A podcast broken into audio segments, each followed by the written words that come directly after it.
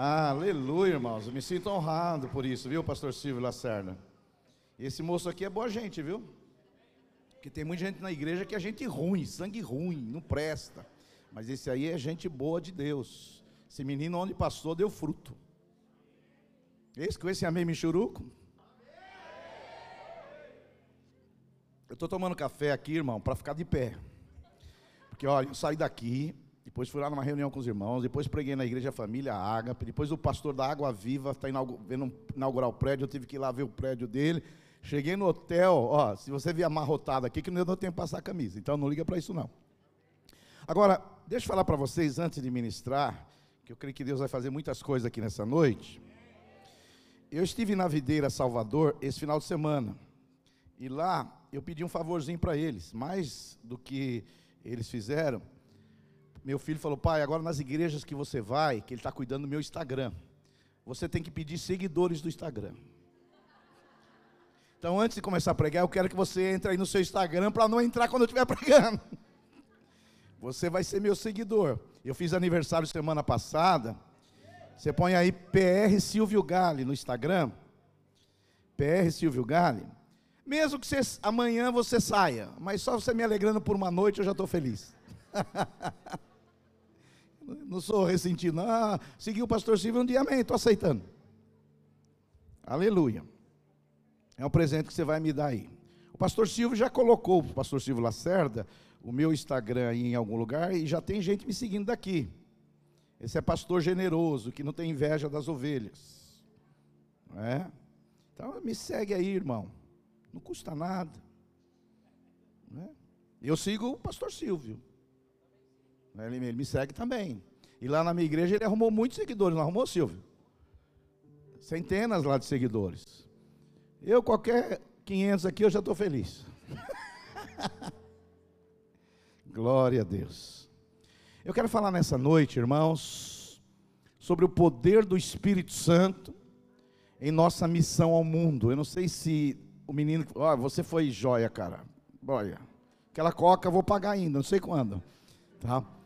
Tem, não sei se está aí o poder do Espírito Santo em nossa missão ao mundo. Está aí? Você vai colocar? E eu quero ler com você Atos capítulo 1, verso 4. Se você colocar, eu não vou abrir minha Bíblia. Atos capítulo 1, verso 4. Atos 1, verso 4. Sua assinatura foi cancelada, se você não está sabendo.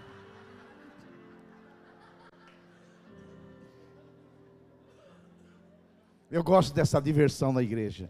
Tem igreja que não ri, que não chora, que não grita, que não dá glória a Deus, que não dá amém. Eu detesto de voltar nessas igrejas. E não é só eu, não. O pastor Aloysio também.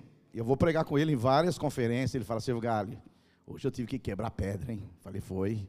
E eu te ajudei ainda a quebrar umas pedrinhas ainda, não é? Então, por favor, ria, mesmo que seja na hipocrisia, chora, mesmo que seja falso, mas faça alguma coisa.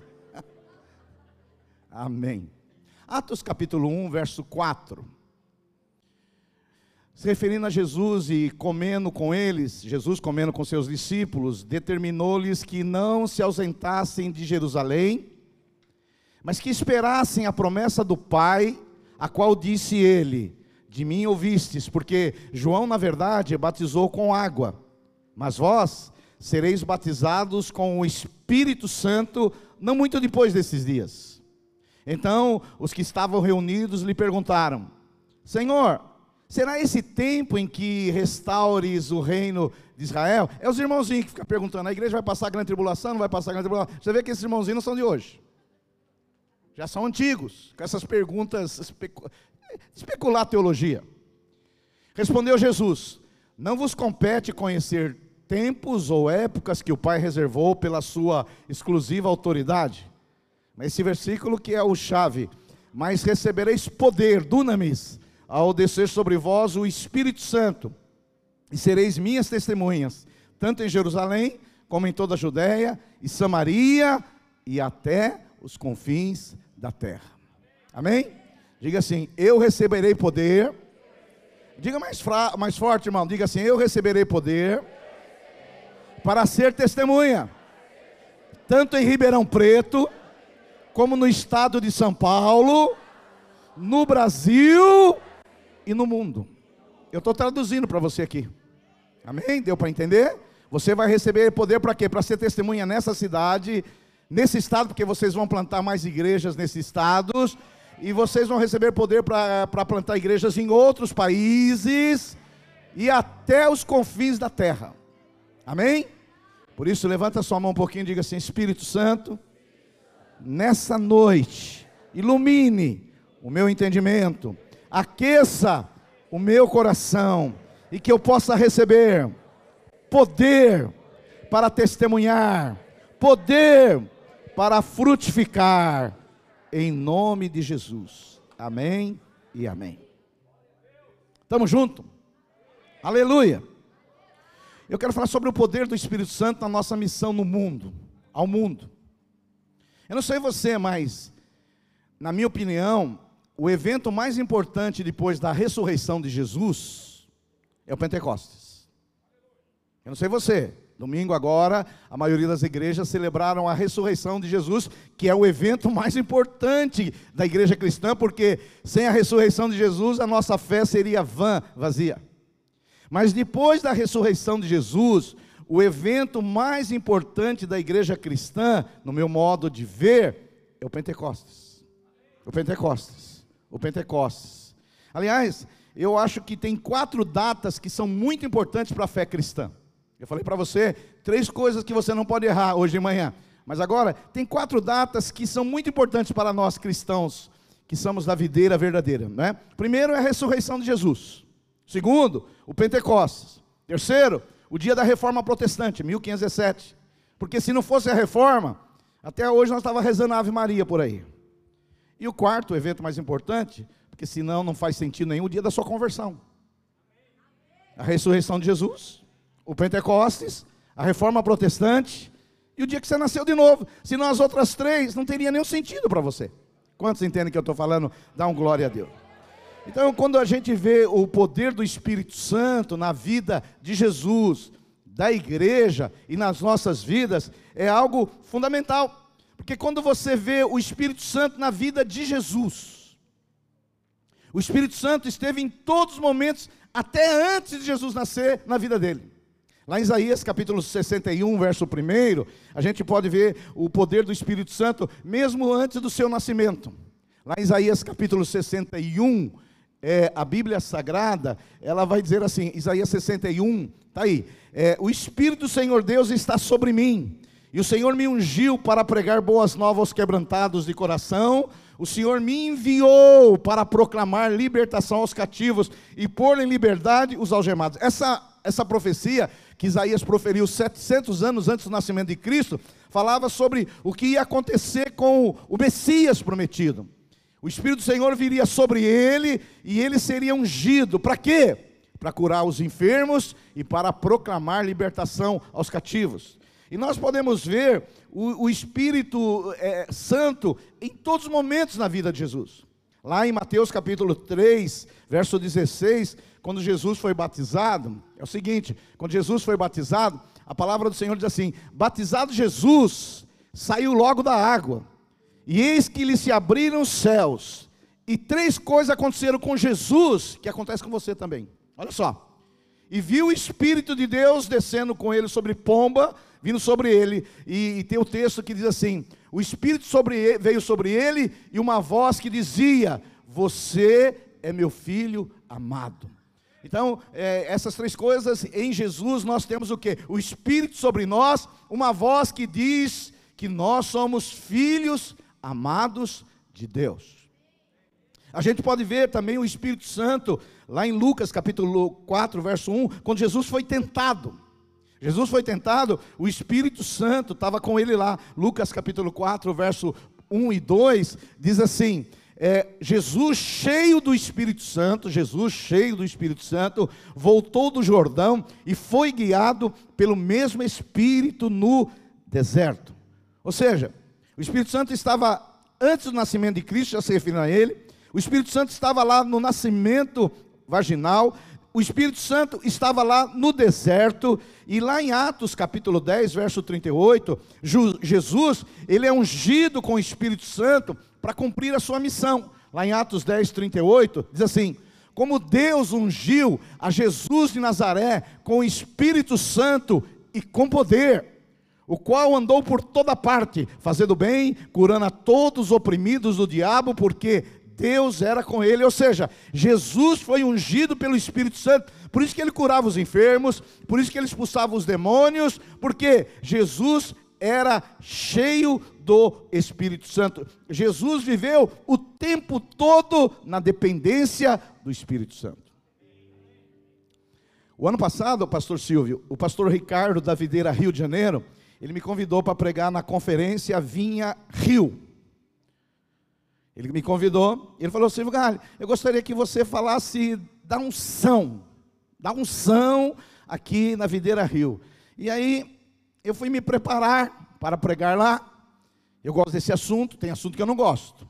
Por exemplo, tem assunto na Bíblia que eu não gosto. Escatologia, não gosto. Estudei escatologia, você fala que a igreja vai passar grande tribulação, o outro fala que vai passar tribulação, o outro diz que o milênio é literal, o outro diz que é figurado. É um assunto que eu, eu não ponho minha fé muito nisso aí, porque isso aí muda, muda. Se você for estudar escatologia há 100 anos atrás, ninguém estava falando o que esse povo está falando hoje. E aí eu vou botar minha fé numa coisa que muda. Uma coisa que tem muitas teorias, eu não gosto. Quando eu, eu dou aula lá de escatologia, mas eu, é cinco aulas. Eu falo, sabe de quê? Do juízo final, da ressurreição, eu falo da grande tribulação. Só o que Jesus falou em Mateus 24. Fora dali eu não falo mais nada. Porque o cara pega um besorrinho, fala que é helicóptero, o cara pega um gafanhoto, fala que é outra coisa, ele pega lá um binguinho daqui, outra coisa dali, faz uma teoria. Eu estou fora, eu vou botar minha alma nessas coisas. Agora tem coisas que são fundamentais. Tem coisas que são fundamento da minha fé. Então aí eu posso gastar tempo, não é? Então, por exemplo, esse assunto do Espírito Santo, o pastor Ricardo me convidou para pregar, porque a minha vida mudou depois que eu tive a experiência com o Espírito Santo. Eu, eu, eu fazia parte de uma igreja muito boa, de caráter, uma igreja muito jóia, muitos irmãos amáveis, mas era uma igreja que não tinha, era uma igreja diet, faltava gordura. E eu, eu, eu fiquei lá 20 anos e foi uma benção na minha vida. Mas sabe quando você fala, falta alguma coisa na minha vida? Falta alguma coisa na minha vida. Falta alguma coisa na minha vida. E aí, um, um amigo meu falou assim: Ô Silvio Galli, é o seguinte, você é um cara bom, mas falta unção na sua vida. Porque não tem essa história que uns são, outros não são. Todos têm que ser. tem essa história, né? Uns são, outros não são. Eu falei, é, falta unção, mas é, e, e, qual é o caminho da unção? Eu já fiz seminário, eu já fiz faculdade teológica, eu já dei aula na escolinha domicólica, eu já fui diácono, eu já fui tudo que você imaginar. O que, que, o que, que você está falando que falta na minha vida? Ele falou: falta fogo, falta poder, falta autoridade, falta entusiasmo, falta brilho, falta contágio, falta ser fervoroso do espírito, falta ser ativado.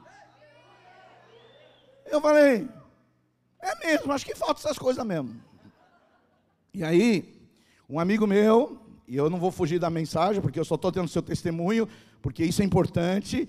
Ele me convidou para ir numa conferência em Buenos Aires, na Argentina, na igreja Rei dos Reis. Pastor Cláudio Freitas, que o pastor Luiz até agora convidou para ele ir na conferência em dezembro. Pediu para mim convidar. Espero que ele vá. É um cara maravilhoso que enche estádios aí no mundo todo. E eu fui. Eu fui lá. Fui lá, eu vou lá, eu vou lá, se tem alguma coisa para mim lá, eu vou lá receber. Eu vou dizer para você, eu vim de uma igreja tradicional, meu irmão. E aí, é difícil ver essas coisas que vocês fazem aqui hoje. Vocês caem, vocês riem, vocês cantam, vocês pulam. Para mim era difícil essas coisas. E quando eu fui lá, o que, que aconteceu? Ele falou assim: ó, você precisa receber o batismo com o Espírito Santo e com fogo com fogo.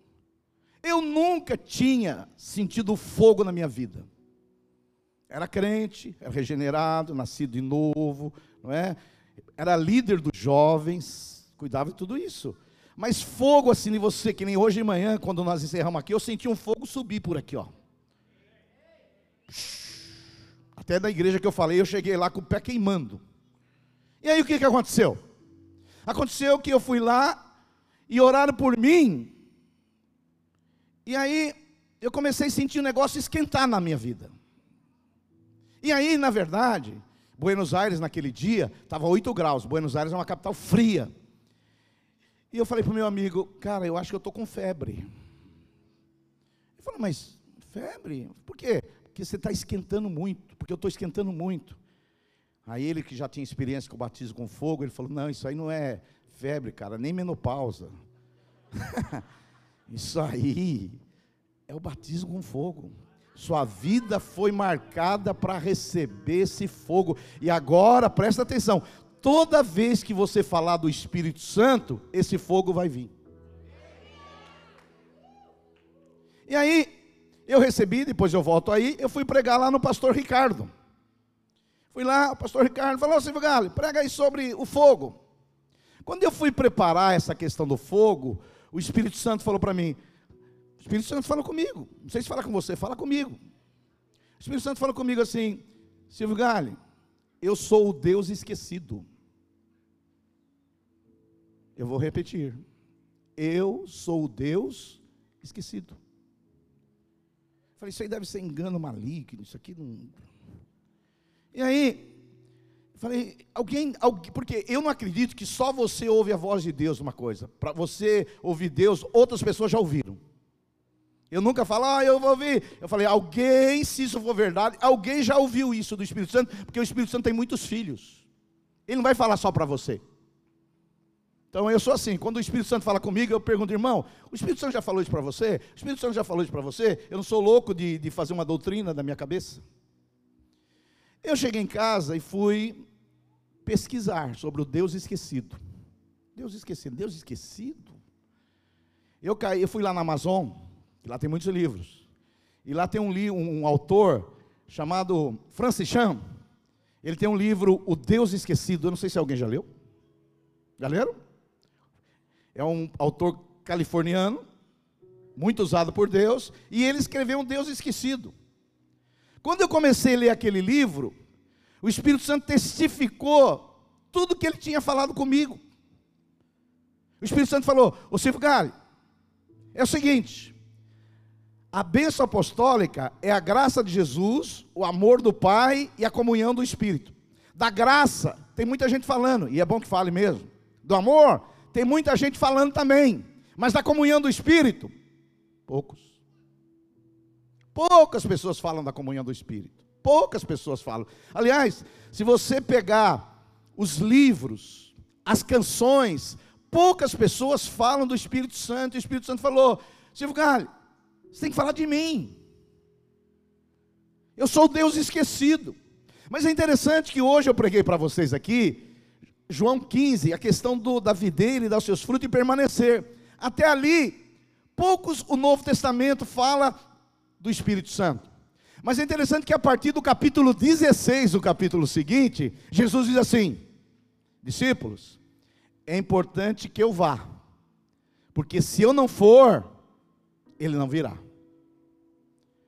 Se eu não for, ele não virá. Então Jesus está dizendo: Eu sei que vocês estão ficando tristes, porque eu vou, a companhia estava bom, nós estávamos se divertindo muito aqui. Mas, se eu não for, ele não virá. Eu estou convosco, mas ele estará em vocês.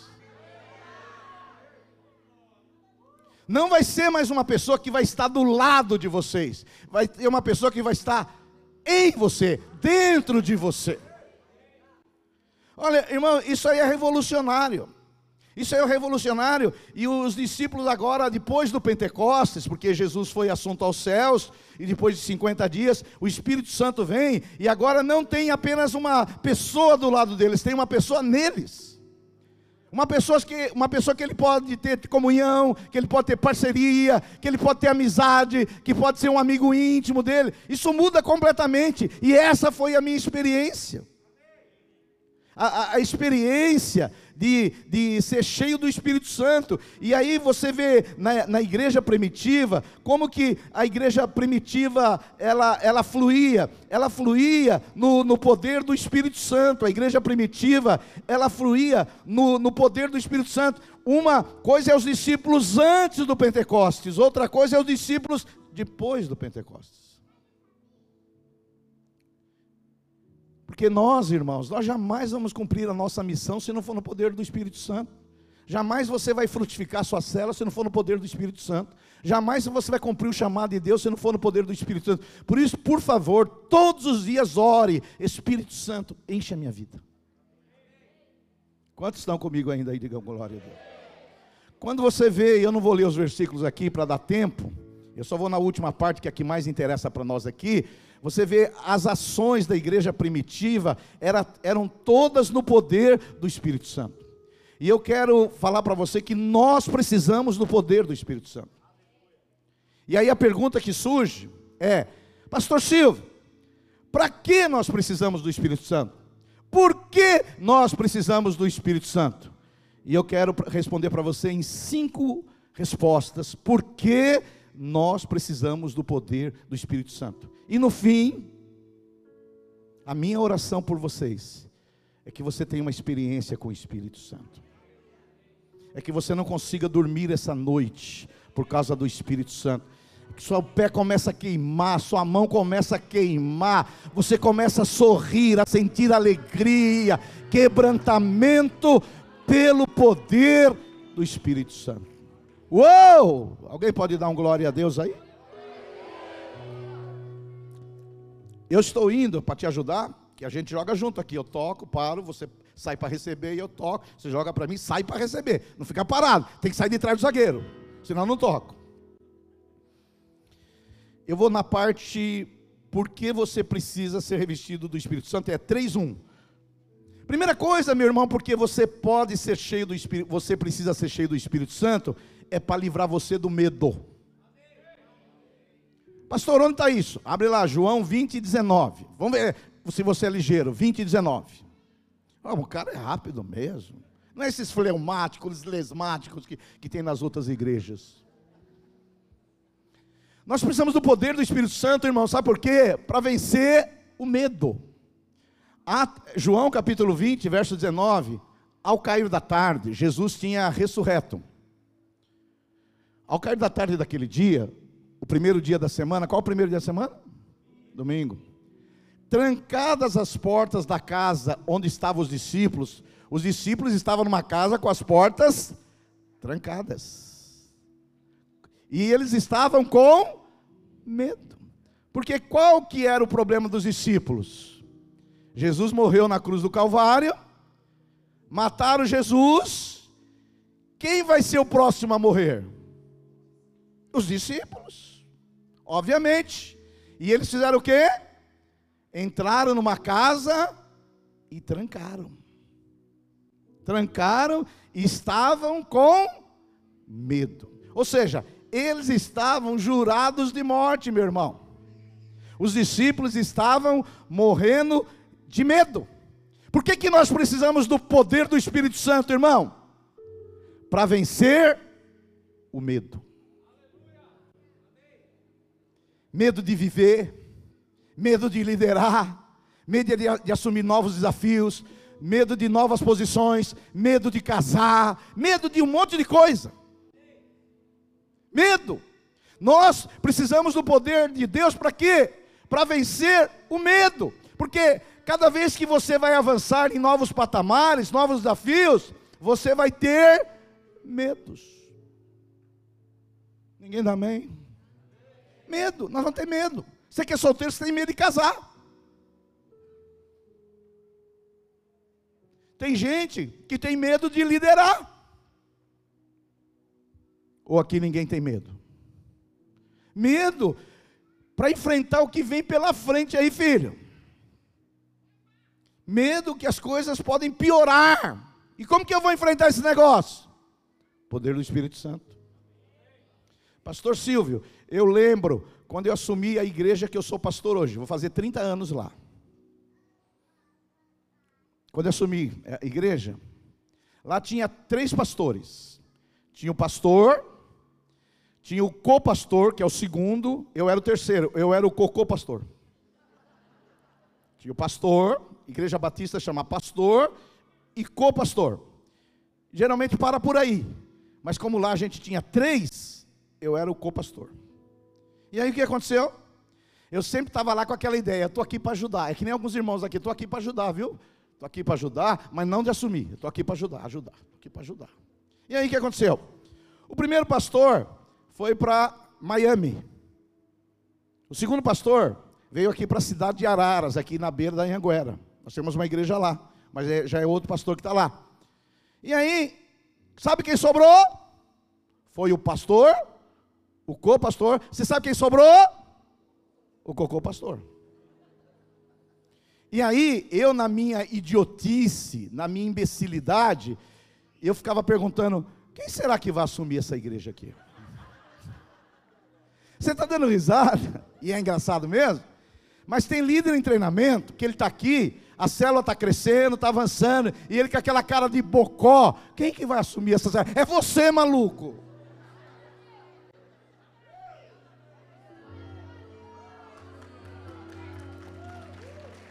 É você. Então eu compreendo você, porque eu era assim também. E aí, estava lá, ah, será que eu vou montar uma comissão para escolher e tal? Aí, teve um irmão da cidade vizinha, que ele recebeu uma palavra profética, para dar para mim, porque eu estava morrendo de medo. Eu estava morrendo de medo. E aí veio esse irmão da cidade vizinha, falou: Silvio, eu tenho uma palavra profética para você. Eu pensei que ele ia orar em línguas. Porque tem gente que para liberar a palavra profética, ele, ele, ele, ele cria um ambiente.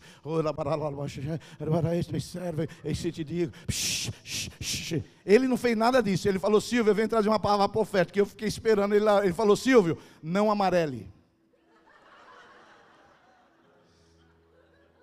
E eu falei para ele, mas não tem nenhum nada, nada, nada. Ele falou, não, é só isso e voltou para Santo André, que era a cidade vizinha.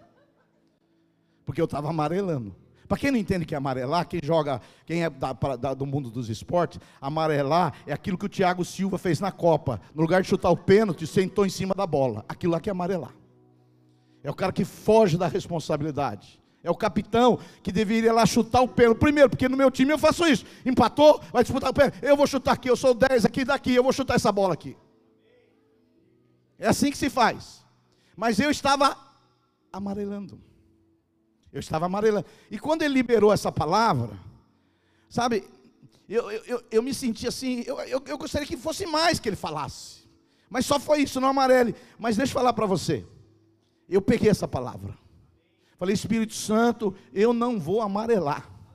Pode me dar diarreia, pode me dar taquicardia, pode acontecer uma coisa, eu vou assumir, como diz os goianos, esse trem aqui e vai dar certo. Aleluia. Ei, psh, tem muito crente que tem medo do diabo. Tem muito crente que tem medo do irmão. Tem muito crente que tem medo de assumir compromissos com Jesus. Tem muito crente que tem medo de ser fiel. Tem muito crente que tem medo de ser testemunha do Senhor. Agora, quando nós recebemos o poder, o dunamis de Deus, você não teme o mundo, você não teme o diabo, você não teme perseguição, você não teme hostilidade, você não teme oposição, você não teme, você não teme, sabe por quê? Porque Deus não nos deu espírito de covardia, mas de poder, de amor e de moderação. Diga aí um glória a Deus. Você precisa desse poder, meu irmão. Você que é líder em treinamento, vem aqui, o pastor Silvio te ungiu sete vezes. Dez vezes, não vai ter medo, vai lá, vai dar uma diarreia do caramba de você quando você assumir a sua célula, vai dar uma taquicardia, você vai tremer lá, a turma fala, que unção, não é unção não, é medo. Mas você vai lá cheio do Espírito Santo, Deus vai te usar como usou o Ilcinho que eu falei aqui nessa manhã, e você vai frutificar para a glória de Deus em nome de Jesus. Primeiro nós precisamos do poder para vencer o medo, medo para assumir uma nova igreja, medo para ir para outro país eu estava pregando na Videira Salvador, o menino está lá, é obreiro do pastor Adean, que ia ser ordenado, Deus chamou ele para ir para Barcelona. Ele mandou o zap agora para mim. Pastor, estou indo para Barcelona. Tenho medo não, vou atravessar o oceano. Tenho medo, Deus me chamou. Se Ele me chamou, Ele vai me dar poder para mim realizar. Ele não é só o que chama, Ele é o que capacita também para realizar. Aleluia! Segunda coisa, porque nós precisamos do poder. Olha só, Atos 1, 6. Atos capítulo 1, verso 6. Então, os que estavam reunidos, os discípulos, lhe perguntaram: Senhor, será este o tempo em que restaures o reino a Israel? Segunda coisa que nós precisamos do poder, do poder do Espírito Santo, é para que nós te, tiramos os olhos da especulação teológica e vamos para uma ação missionária. Tirar os olhos da especulação teológica e ir para uma ação missionária. Você vê os discípulos? Jesus chamou eles para testemunhar, ministrar, para ser testemunha em Jerusalém, Judéia, Samaria, até o da terra, e o confim da terra. Sabe aqueles que estavam perguntando? Senhor, a igreja vai passar pela grande tribulação? Senhor, quando que o Senhor vai estar, é, é, estará o teu reino? O milênio é mil anos literal ou é simbólico? Então tem muita gente discutindo isso, tem gente discutindo teologia. E deixa eu falar uma coisa para você: na sua célula não é lugar para discutir teologia. Os amém foram um pouco, mas eu dou amém. Na sua célula não é lugar para discutir teologia. Lá é para você receber o suprimento de Deus. Quer discutir teologia? Chama o pastor Silvio, discute com ele. Tem crente que o testemunha de Jeová vai lá na porta da casa dele e ele fica discutindo teologia. Filho, não adianta fazer isso não. Não adianta. Je Jesus não nos chamou. Pastor, mas é errado discutir teologia. Não é bom, eu gosto. Mas a gente não pode gastar a maior parte do nosso tempo com isso aí. Os discípulos estavam aí. Jesus, é agora que o Senhor vai restaurar Israel? É agora que isso vai acontecer? Irmão, isso aí não chega a conclusão nenhuma. Que nessa questão, desculpe falar aqui, que eu sou muito claro nisso. A igreja vai passar grande tribulação ou não? Então, tem dois versículos a favor e dois contra. E você vai fazer o fundamento da sua fé em dois versículos. Por exemplo, o milênio é literal ou é figurado? Eu vou fazer basear minha fé num versículo de Apocalipse? Não. Nós estamos aqui não é para discutir teologia, pode discutir teologia, pode estudar grego, pode estudar hebraico, essas coisas são boas, mas nós estamos aqui para ter uma ação missionária. E eu creio que a partir da videira Ribeirão Preto, nós vamos plantar igrejas em outras cidades aqui no estado de São Paulo, para a glória de Deus. E os futuros pastores, alguns estão aqui entre nós. Aleluia! Por exemplo, qual cidade aqui, pastor Silvio, que a gente precisa plantar mais igrejas? Jabuticabal. Uma cidade boa, eu tenho amigos lá. São Carlos. Nós temos igreja em São Carlos, pastor Manuel? Tem Rio Claro, né? Rio Claro. Deixa um pouquinho para mim também. Vocês não têm igreja em Araraquara? E eu sou torcedor da Ferroviária, é o time de lá. Eu tenho uma camisa da, da ferroviária. Araraquara é uma cidade tremenda. Nós vamos plantar uma igreja videira lá, uma igreja da vinha Araraquara. É a morada do sol, o apelido daquela cidade. Minha mãe nasceu numa cidade aqui perto, tem igreja, Sertãozinho. Vocês são de Sertãozinho? Minha mãe é de Sertãozinho, mas o tempo que Sertãozinho era Sertãozinho mesmo. Ela tem 84 anos. Hoje não é mais, hoje é uma grande cidade. Minha mãe, quando falava, eu sou de sertãozinho, falava, pelo amor de Deus. É uma placa dizendo, visite, e outra placa, nunca mais volte. Vamos plantar igrejas. Pastor Manuel acompanha quantas igrejas, Manuel? Treze igrejas. Você sonhava, Manuel, ser pastor de treze igrejas? Eu acompanho quase cem. E o meu sonho, sabe qual era? Ser sair de cocô pastor e virar co-pastor. Dia que eu saí dessa fase, virar co, não é, pastor Amaral? Virar co. Tinha o pastor Aguinaldo, que era o pastor presidente, o pastor Jorge, você é dessa época, o pastor Jorge, que era o vice, o, cocô, o co, e tinha lá eu, o cocô. Agora, deixa eu falar para você, Deus vai te usar, meu irmão. Mas não fica muito na especulação teológica, não, vamos para cima.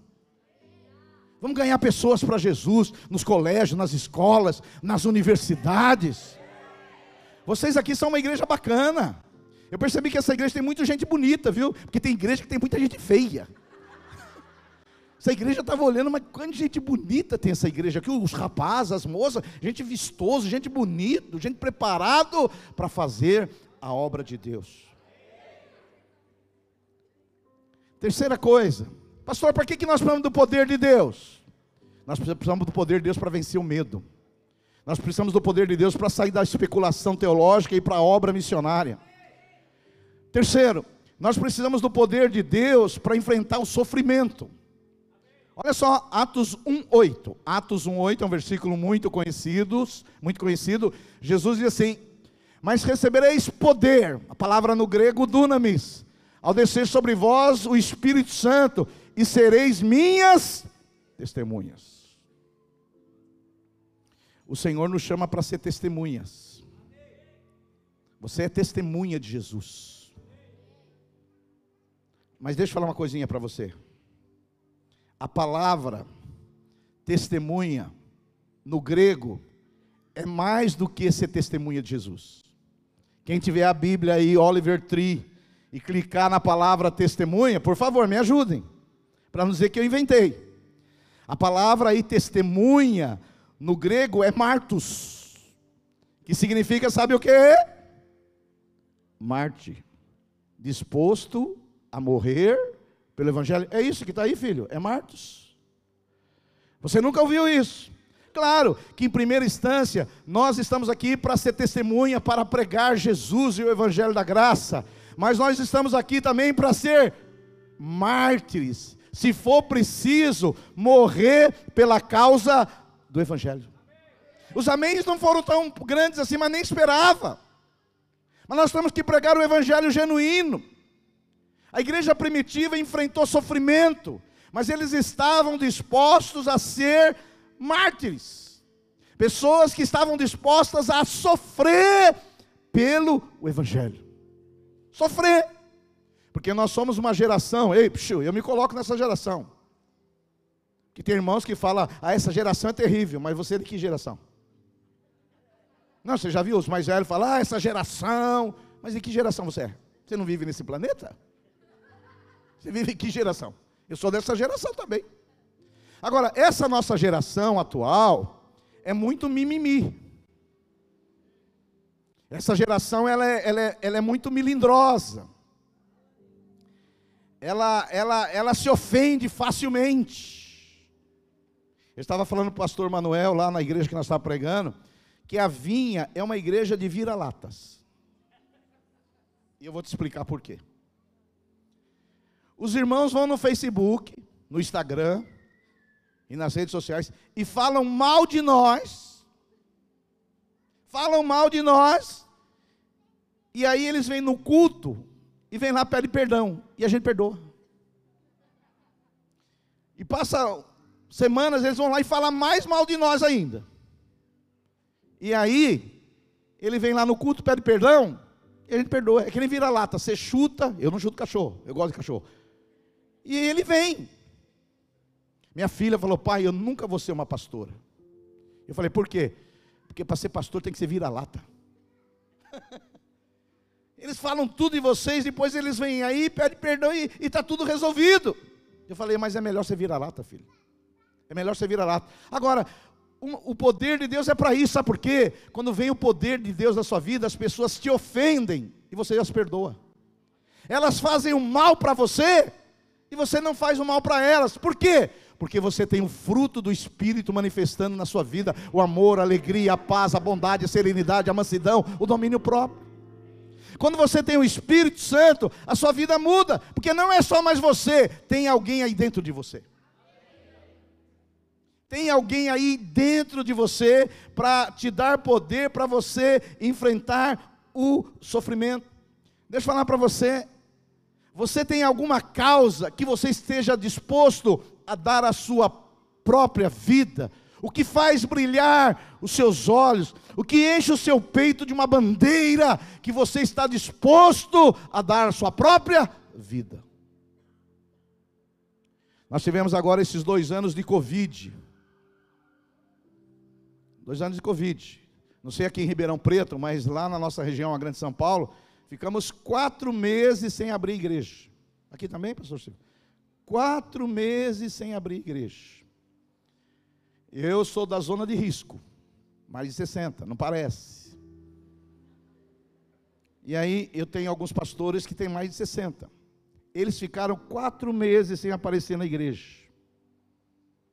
E eles falaram: o que, que você acha? Eu falei: vocês não, vocês, vocês têm que ter disposição para morrer para Jesus, porque quem decide estar no ministério é como um médico, é um sacerdócio. Você tem que ter essa disposição. Se você não tiver essa disposição, você não vai edificar uma igreja. Fiquei lá, pastor, então você não pegou o Covid? Peguei. Estava lá na conferência de Goiânia no ano retrasado. E ainda transmiti para uns 10 do Conselho Apostólico. Pastora Luiz me acusa até hoje. Silvio Galo veio aqui transmitir o Covid para todos. Mas deixa eu falar para você, é disposição.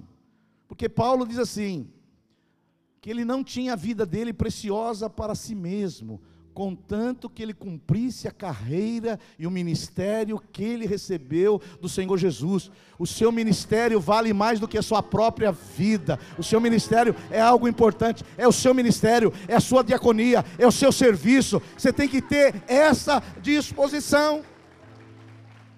Agora tem gente que chove e não vai na célula.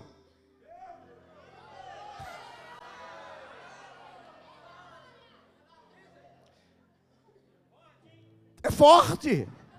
Como diz os carioca, é forte, meu irmão. Esses dias meu cunhado, que é pastor, me contou uma historinha desse negócio de chover na igreja.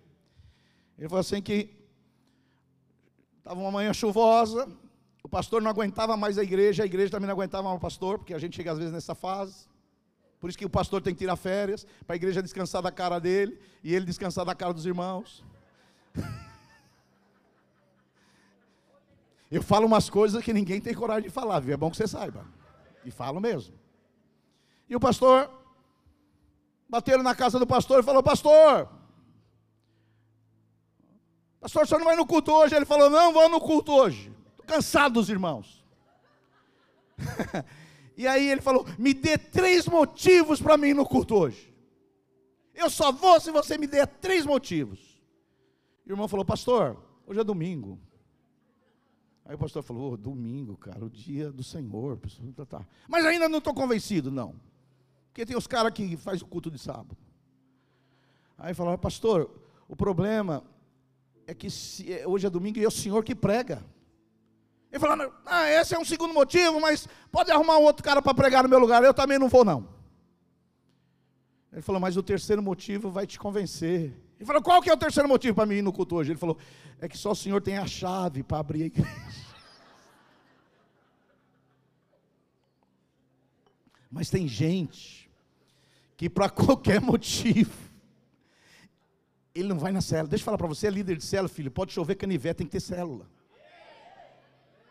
faça chuva, faça sol, tem célula. No seu trabalho você vai chegar lá e falar que choveu? Ah, choveu hoje, mas não deu para vir no serviço. Você fala isso? Agora para a célula, a turma arruma desculpa. Então, deixa eu falar para você, esse terceiro motivo é disposição para enfrentar o sofrimento. Luta para ter célula. Eu tenho essa disposição para ter um ministério, essa diaconia, o serviço. Às vezes eu vou sofrer, às vezes eu vou sofrer o dano, vou pagar coisas da minha, do meu bolso, mas eu tenho um ministério, Deus me deu e eu vou cumprir a carreira que Ele prometeu para mim. Meu pai faleceu há quatro anos, ele morou muito aqui na região de Bebedouro. Meu avô tinha um, um sítiozinho aí. E meu pai era uma pessoa muito difícil, muito difícil, muito difícil. E ele era da igreja da minha irmã, uma igreja tradicional. Tradicional, mais tradicional que uma caixinha de maisena. E aí, ele é aquele italianão, filho italianão, sanguinão hemorrágico, sabe? Aquele sanguíneo, porque tem o sanguíneo, que nem eu sanguíneo, agora tem o sanguíneo hemorrágico, que é aquele sanguíneo, né? E aí, um dia ele me ligou, ele falou assim, ele falou, ele me chama de Sirvo. Ô, ô Silvio, eu estou pensando em na, na sua igreja. Eu falei, pai, é melhor o senhor ficar na igreja da minha irmã Vânia. Sabe por quê? Aí o senhor senta, o senhor dorme, cochila, ninguém mexe com o senhor, aos seus amados ele dá enquanto dorme, fica tranquilo, o senhor recebe. Agora na água viva, lá não vai ser assim. Aí ele falou, eu já entendi. Eu já entendi que você não quer que eu vá para a sua igreja. Eu falei, não é que eu não quero que o senhor venha, é porque lá cada crente é um ministro. Lá a ala geriátrica tem que florescer como palmeira e crescer como Líbano. A ala geriátrica tem que funcionar, porque os velhos sonharão, terão visões. Aleluia! E ele falou: ah, Mas eu vou mesmo assim. E ele falou: O que, que eu tenho que fazer aqui, Silvio? Eu falei: Aqui o senhor vai sofrer pelo Evangelho. Sofrer pelo Evangelho. O Espírito Santo dá poder para sofrer. E ele falou: O que, que eu tenho que fazer, Silvio? Eu falei: O que, que o senhor fazia antes de vir para a igreja? Ficava fazendo lá churrascada com cerveja o dia inteiro e bêbado. E agora veio para a igreja não faz nada. Fica dormindo lá no banco da igreja da minha irmã. Que lá a gente não dá moleza nem papai e mãe, filho, já vou falando. Tem uma menina que está aqui que veio de manhã, que era da nossa igreja, ela está aí, não sei se ela está aí ainda. Ele falou, ô Silvio, o que, que eu devo fazer? Então, pega aqueles cachaceiros que o senhor pagava cerveja, que o senhor ficava bêbado, vomitava lá, faz agora uma célula na sua casa e convida esses caras. Só que agora você não vai dar cerveja, vai dar guaraná, que suco, qualquer coisa.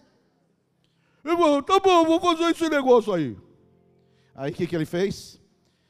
Falou, meu, arruma um líder, arrumei um líder para ele, começou a ser. Ele, meu pai, o Manuel, sabe onde ele mora. Ele morava no pior bairro de São Paulo. Para quem não conhece São Paulo, a Zona Leste, ele morava no pior da Zona Leste, que lá você só entra se você for de lá, senão você não sai. Morar lá. E lá só tem corintiano, porque se não é corintiano, morre também. Tem isso também. Lá é a verdadeira favela. A turma fala, por que você é corintiano? Filho, nasci na favela, vou fazer o quê? Você, São Paulino, pode arroz? Isso aí é bullying? Aí ele começou a fazer a célula. Convidou os, os, os cachaceiros, foram lá para a célula dele. A célula cresceu, aleluia. E ele me ligou. Ele falou: Ô Silvio, tem muita gente aqui, rapaz. Eu estou gastando 200 contos de mortandela para dar comida para esses caras.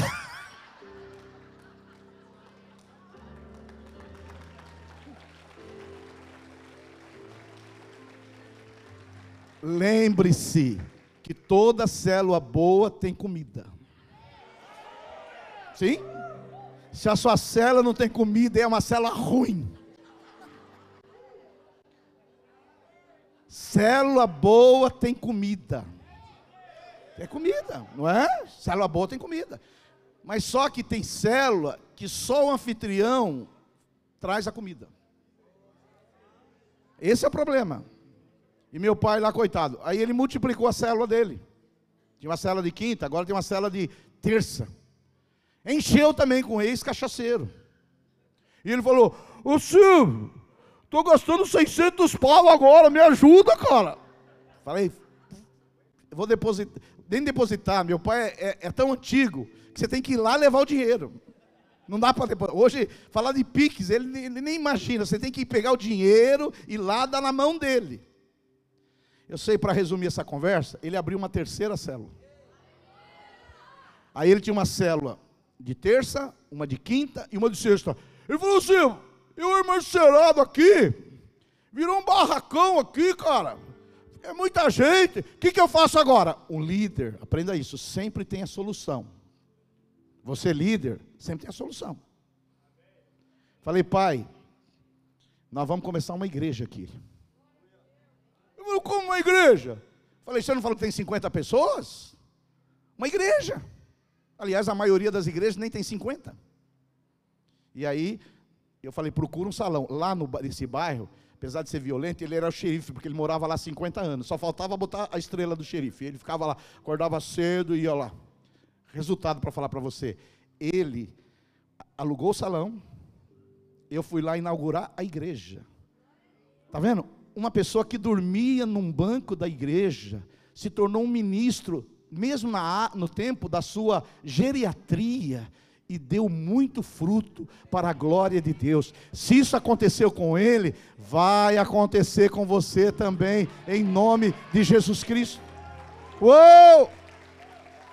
Aleluia! Aleluia! Isso me introduz o quarto ponto. Para quê, pastor? Nós precisamos do poder para frutificar. Nós precisamos do poder de Deus para anunciar as boas novas com intrepidez e ousadia.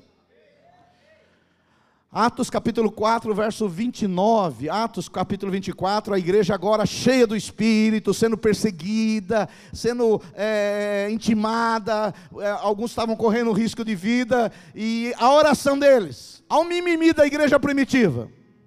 Agora, Senhor, olha para as suas ameaças e concede aos teus servos que anuncie com toda intrepidez a tua palavra.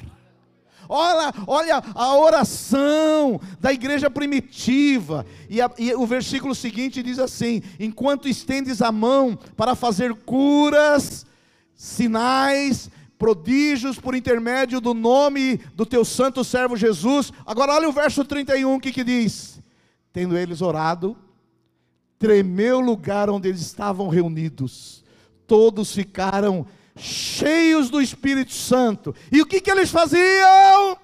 E com intrepidez anunciavam a palavra de Deus. Dê um glória a Deus aí, por favor. Aleluia.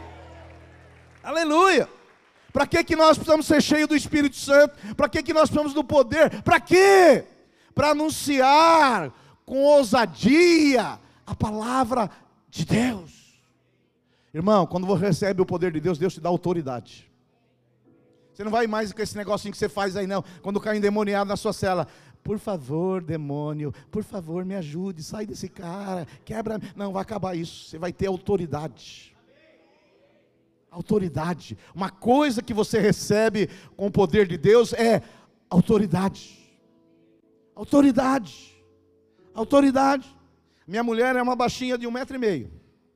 Pastor Silvio conheceu. E lembre-se que toda baixinha que é mulher de Deus é brava. Se você fala que é mulher de Deus e não é brava, eu digo, você não é mulher de Deus. Mulher de Deus, filho, fala para o marido, ei, psh, senha do celular. O que, que você está vendo no Facebook aí? Eu quero ver a sua senha. Mulher de Deus. Agora as tontas ah, meu marido assiste televisão até três da manhã, mas ele é um santo. Santo, é que você não viu o que ele está vendo. Vai lá na minha casa, assistir televisão três da manhã, vem uma baixinha lá, ela pega o controle e desliga na sua cara e fala, vai dormir. Aleluia. Porque quando você recebe o poder de Deus, você recebe autoridade. A minha mulher, ela era dessa igreja que eu falei para você que era bem tradicional, uma igreja boa, nós temos comunhão com esses irmãos. Ela, a única coisa que ela fazia era cantar no coral. Que essas igrejas têm um coral bonito. Oh, que belos hinos, vamos só cantar, lá, lá, lá. Ela tem uma carinha de anjo assim, tal, muito. Ela achou que a vida dela era só isso aí. Até que ela recebeu o poder de Deus que quando eu fui lá na Argentina e eu voltei, quando eu recebi uma unção de Deus, minha mulher falou: Você ficou louco? Não foi com um cara desse que eu casei, não. Você ficou louco agora. Você cai na unção, você grita, você pula. Não foi com esse cara que eu casei, não. Eu quero meu marido de volta. Você não é meu marido. Surtou. Eu falei, não, mas eu recebi o poder de Deus lá na Argentina. Ele falou: Que poder de Deus, você mudou muito. Eu falei: Você precisa ir na nossa sexta fire. é, Manuel? Ela foi na sexta fire, sabe o que aconteceu? Quando nós colocamos a mão assim, ela estava uns três metros. E ela não é que nem eu, ela é muito tímida, melancólica, retraída. Quando ela estava uns três metros da nossa mão, ela gritou: ah! Ah! e caiu. E ficou com a mãozinha assim. E nós somos assim, e isso vai acontecer daqui a pouco. Se alguém cair, você não tem que cair, mas se cair, por favor, não levante essa pessoa, porque na hora que ela está no solo, ela está recebendo mais poder, mais unção, Deus está falando com ela, e você vai lá e levanta a pessoa. Na nossa igreja, o pastor Manuel sabe: se alguém tiver caído e você levantar, nós vamos dar um seu, na boca do seu estômago. Não levante.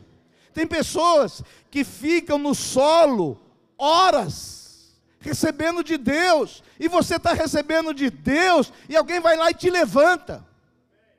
E tem uns que são cachorro magro, eles caem, recebem e já levantam. Filho, não se levanta rápido, não, receba, receba. Essa é uma experiência maravilhosa de receber. Foi tocado pela unção, sente o fogo de Deus, o poder de Deus está fluindo, fica ali, não vai embora. E minha mulher caiu lá, ficou lá estirado um bom tempo. Porque eu não fico muito impressionado da pessoa cair. Eu fico observando o day after. Dia seguinte. O que, que vai acontecer? Na época, minha mulher se resumia: Ó, oh, que belos hinos, vamos só cantar. Ela disse assim: Eu vou assumir agora a célula Kids. Na época, deixa eu falar para você, você está num ambiente que a Vinha tem a maior rede de células e crianças, se você não sabe, do mundo. Você não sabe? Não sei se você sabe, a pastora Márcia é mais conhecida no exterior do que o pastor Aloysio, se você não sabe. Sabe por quê? A rede de células Kids. É o maior movimento de células do mundo. Se você não sabe, você faz parte de uma grande obra. Na época, nós não conhecíamos nenhuma igreja além da videira de Goiânia que tinha célula de kids. Nenhuma. Nenhuma. Porque as, tinha muitas já igrejas em células. Mas que tinha células de criança? Nenhuma. Porque a, a transição mais difícil é celorizar as células de crianças, se você não sabe. Tem muitas igrejas hoje que eu prego, eles têm células de jovens e adultos, e da, fa, da ala geriátrica, mas de criança não tem. Minha mulher falou: vou começar. Aí ela pegou uma turminha lá do departamento infantil, o Ademir e outros camaradinhas lá. Falou: Nós vamos aqui ter uma grande rede de células de crianças. E para convencer as irmãs? Irmãs, agora as mulheres da igreja vão cuidar das crianças. Na nossa igreja, as mulheres choraram a noite inteira. Mas não é de encargo, não. choraram. O que, que nós vamos fazer? Vocês vão agora cuidar das células de crianças. As mulheres choraram. E mulher, quando chora, filho, não é que nem homem, não. É uma lágrimazinha, já acaba. Mulher, quando chora. Ela começou uma célula, duas células, três células dezenas de células, centenas de células, teve lá centenas de células, aquela baixinha de um metro e meio, que só cantava belos hinos, agora com o poder de Deus, com a autoridade do Senhor, agora tem células de crianças espalhadas para todo lado, está dando curso, por quê? É o poder de Deus, e isso vai acontecer na sua vida também, em nome de Jesus Cristo. Quando você lê o livro de Atos, o poder de Deus foi tão manifesto que em Atos 5, Atos 1, 5, eles eram 120 irmãos. Em Atos 2, 4, 2 41, já eram 3 mil. Em Atos capítulo 4 já eram 5 mil. A partir dali nem fala mais de mil, dois mil, três mil. É milhares e de milhares. Porque era uma igreja que experimentou o poder de Deus, sem tecnologia, sem Google, sem Instagram, sem rede social, sem internet, sem nada, ela colocou o Império Romano ao chão pelo poder de Deus manifestado neles e através deles. Poder de Deus vai te pegar, meu irmão. O poder de Deus vai te pegar para quê? Para você frutificar. O poder de Deus vai pegar você para quê? Para você enfrentar os seus temores. O poder de Deus vai te pegar para quê? Para você sair da ação teológica e ir para a ação missionária. Eu fui pregar junto com o pastor Manuel lá na igreja Família Ágape. Eles chegaram a 120 irmãos. E aí o pastor, é, o pastor Alfredo, ele falou, pastor Silvio, Lá em Atos era 120, e depois eles foram para 3 mil. Eu falei, é verdade, depois de 120, o que aparece em Atos é 3 mil. Ele falou, eu falei para a nossa igreja, nós somos 120. O próximo passo nós é 3 mil. 3 mil. E eu creio que vocês serão uma igreja de milhares nesse lugar aqui. Serão uma igreja de milhares, porque não é o nosso poder, não é a nossa competência, não é a nossa habilidade, é o poder de Deus em nós, sobre nós, por nós, que faz isso. Oh, quantos podem dar um glória a Deus aí? Aleluia! E por último, para que, que nós precisamos do poder de Deus? Vencer o medo, sair da ação teológica e para a ação missionária, poder para quebrar o jugo, poder de Deus para essas manifestações. E por último, Atos 6, verso 8, e com isso encerro, e nós vamos para o Charabacanta. Charabacanta, se você não sabe, é unção, poder. Atos 6, verso 8. Estevão, cheio de graça e de poder, faziam prodígios e grandes sinais entre o povo. Levantaram-se por. É, não, deixa para lá, vamos ser rápido aqui. Então, uma pessoa cheia do Espírito Santo é para manifestar prodígios e realização de milagres. Você sabe que existe dois tipos de igreja: as igrejas cessacionistas e as igrejas continuistas. Você sabia? Se não sabia, vai ficar sabendo. Quem são as igrejas cessacionistas? É as igrejas que acreditam que não existe mais milagres e que o único milagre que acontece hoje é o milagre da salvação. Essas são as igrejas cessacionistas. Cessou. O último apóstolo morreu, não acontecem mais milagres, e o único milagre que acontece é o milagre da salvação. Esses são cessacionistas. Mas deixa eu falar para você, nós não somos cessacionistas, nós somos continuistas. Quem são as igrejas continuistas? São aqueles que continuam a obra dos apóstolos com sinais, milagres, prodígios e sinais. Oh, aleluia. Para que, que nós precisamos do poder de Deus, irmãos? Nós precisamos do poder de Deus para que Deus nos use para realizar milagres. Nós precisamos de mais poder sobre as nossas vidas. Nós precisamos de mais poder sobre as nossas células. Na sua célula você tem que manifestar o poder de Deus. A mão vai ser a sua na mão do enfermo, mas o poder vai ser o poder de Deus. Fala para o seu vizinho: Deus quer te usar com poder. Deus quer te usar com poder. Eu passei 20 anos da minha vida cristã sem ver poder. Eu me converti em 1978. Até 1999, o único milagre que eu via, que é o maior milagre, é o milagre da salvação. É o maior milagre. Mas quando a gente lê a Bíblia Sagrada, ou você vira sensacionista e justifica porque não acontecem os milagres, ou você fala, não, eu creio que essa Bíblia é para hoje, isso aqui é para mim, não era só para a igreja primitiva, e eu vou fluir na unção dos milagres. Eu me lembro que eu fui com esse meu amigo que me levou para a Argentina, ele me levou para o Chile. Ele falou assim: Silvio, você já foi batizado com o Espírito Santo com fogo, nós vamos lá para o Chile mas ainda não tinha experimentado um outro milagre que não fosse o milagre da salvação, que é o maior milagre. Nós pregamos 21 dias lá no Chile. No último dia, o grande dia, nós íamos pregar em Santiago do Chile. Quando nós, era uma igreja perto da Cordilheira dos Andes, quando nós chegamos perto do prédio da igreja, eu vi uma fila para entrar na igreja. Falei, já vi fila para entrar no cinema, para entrar no shopping, para ir no McDonald's, uma fila para entrar na igreja não tinha visto. E eu perguntei para o irmão que estava nos levando lá na van, ele falou assim, eu perguntei, irmão, por que, que essa fila? O que está acontecendo aí na igreja? Ele falou, não, é que anunciaram que virão dois pastores do Brasil e eles vão curar todos os enfermos.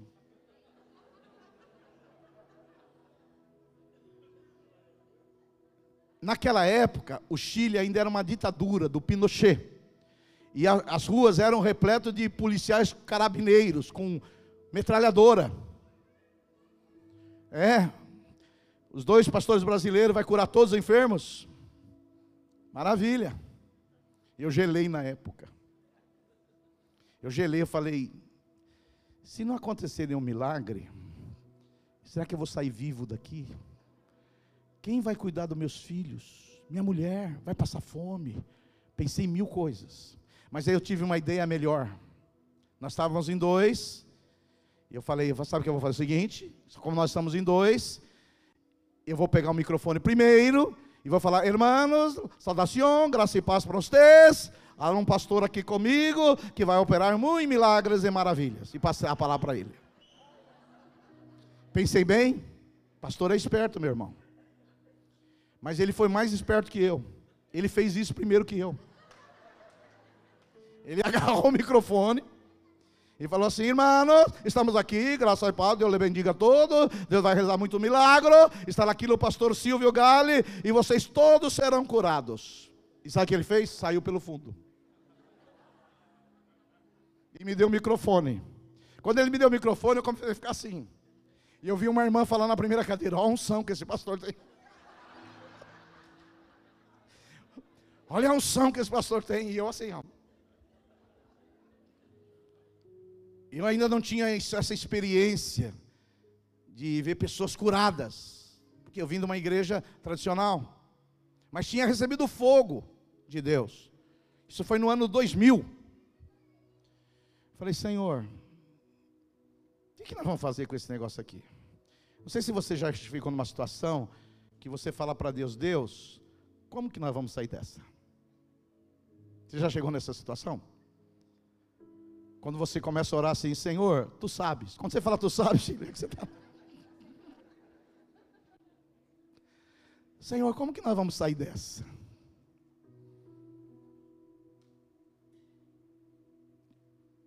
Não tinha visto milagre, na minha 20 anos de crente não tinha visto milagre, só um milagre de salvação. Que na minha igreja fazia apelo todo domingo.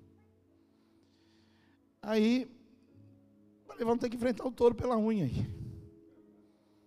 Desci, Primeira pessoa que veio foi uma velhinha com uma muleta. E ela dizendo que ela tinha uma palavra de Deus que quando chegasse um pastor do Brasil, ia pôr a mão na cabeça dela, ela ia andar sem muleta. Ô oh, glória hoje! E eu lá com o microfone assim, ó.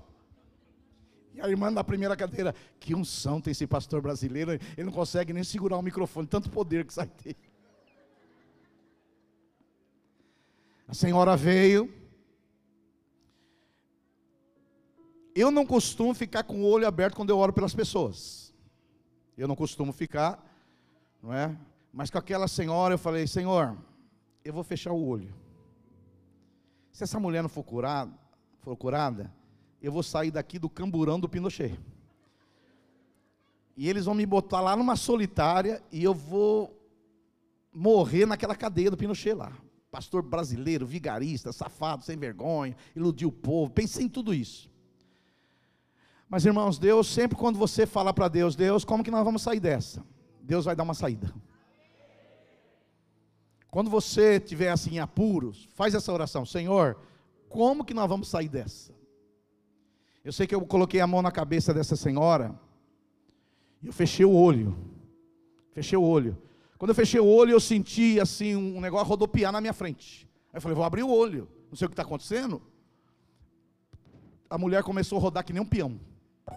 Uma velhinha. E jogou a muleta fora para longe assim. E começou a andar e voltar ali naquela igreja e dando glória a Deus, glória a Deus, glória a Deus, glória a Deus. Foi o primeiro milagre que eu vi. Aí também estufei o peito. Falei, pode vir o próximo agora. Quem é o próximo? Deixa eu falar para você, o poder de Deus é para quê, filho?